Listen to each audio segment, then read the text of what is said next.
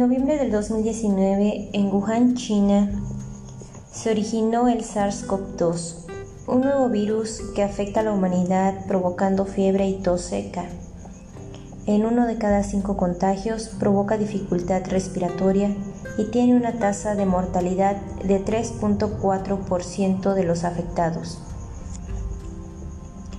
Es un virus que se expande fácilmente ya que los contagiados al toser lo expulsan en microgotas de saliva y estas pueden ser inhaladas por un nuevo huésped o bien si esas microgotas caen en diferentes superficies pueden permanecer por días esperando que un nuevo huésped por contacto las conduzca a su sistema respiratorio.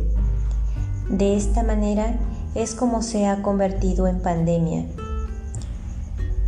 y es que hay quienes no presentan síntomas de la enfermedad o bien presentan síntomas hasta cinco días después del contagio.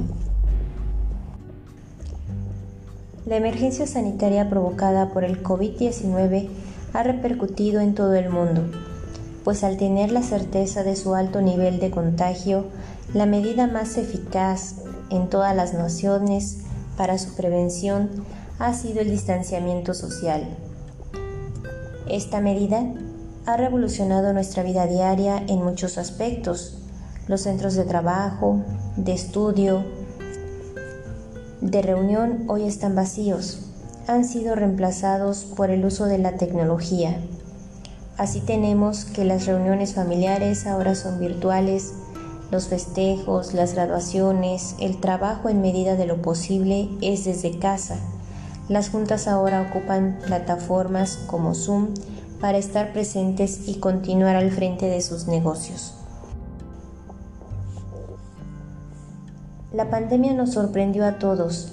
La educación también se vio alterada en su modelo tradicional de enseñanza presencial, donde la interacción era la base del desarrollo del aprendizaje el profesorado y alumnos tuvieron que ajustarse para mantener la comunicación y la hilación del curso a través de redes sociales, la televisión o plataformas digitales. Sin embargo, todas las opciones anteriores presentan deficiencias.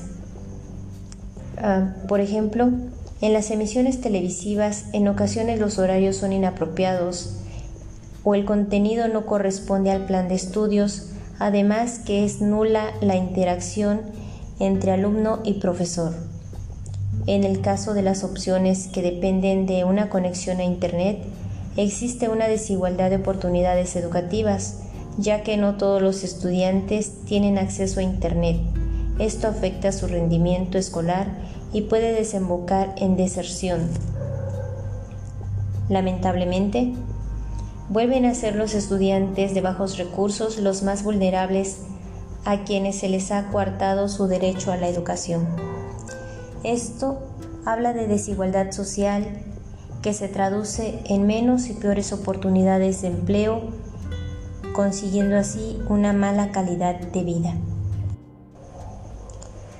Por otro lado, uno de los efectos positivos es la aceleración en el uso de las tecnologías en el contexto educativo, ya que ha sido la herramienta más eficaz para sustituir el salón de clases y convertirlo en un aula virtual.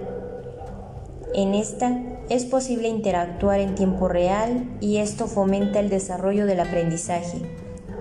Sin embargo, requiere dominio por parte de los profesores, no solo de sus materias, sino de las herramientas digitales para enseñar, revisar y retroalimentar a su alumnado. Y por parte de estos se requiere del compromiso para mantenerse activo durante el proceso de aprendizaje, además de recabar los insumos necesarios para este. Los efectos del cambio en el modelo educativo a mediano y largo plazo los conoceremos poco a poco. Sin embargo, como en cualquier competencia, aquellos resilientes y más comprometidos son los que se adaptarán a la nueva etapa que es la post-pandemia.